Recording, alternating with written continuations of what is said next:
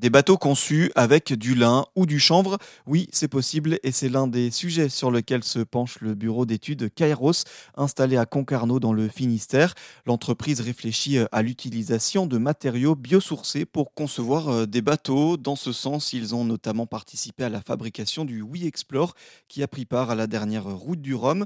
Sa particularité, il est composé pour moitié de fibres de lin. Jérémy Millot est ingénieur biocomposite et architecte naval chez Kairos environnement. Il nous en dit un peu plus. C'est un bateau qu'on a fabriqué pour en fait essayer de faire bouger l'industrie. Il faut savoir que ça fait quand même dix ans que le bureau d'études travaille sur des matériaux biosourcés, sur des composites biosourcés. Et il y avait un petit peu un plateau où les gens nous regardaient faire et personne se, se lançait. Donc, on s'est dit qu'il fallait faire plus grand pour euh, faire un petit peu bouger les états d'esprit. Et donc, on a fait ce, gros bateau, donc 18 euh, mètres de long, 9 mètres de large, 13 tonnes 5. Et on a voulu faire une très grande course euh, à voile qui s'appelle la route du Rhum pour vraiment donner de la visibilité et montrer que c'est possible. Et donc, c'est comme ça qu'on a eu l'idée de se faire ce bateau-là. Qu'on a aussi pris comme contrainte de faire ça dans un chantier classique qui fait des bateaux de croisière et pas faire, pas faire le bateau nous-mêmes finalement parce que on pourrait aussi nous dire euh, oui, vous avez réussi, mais parce que c'est votre savoir-faire, vous avez 10 ans, euh, 10 ans d'expérience là-dedans et c'est pas à la portée de tout le monde. Donc là, on a voulu faire ça dans un grand chantier euh, qui est connu et reconnu pour montrer qu'on peut s'introduire dans un process industriel euh, classique.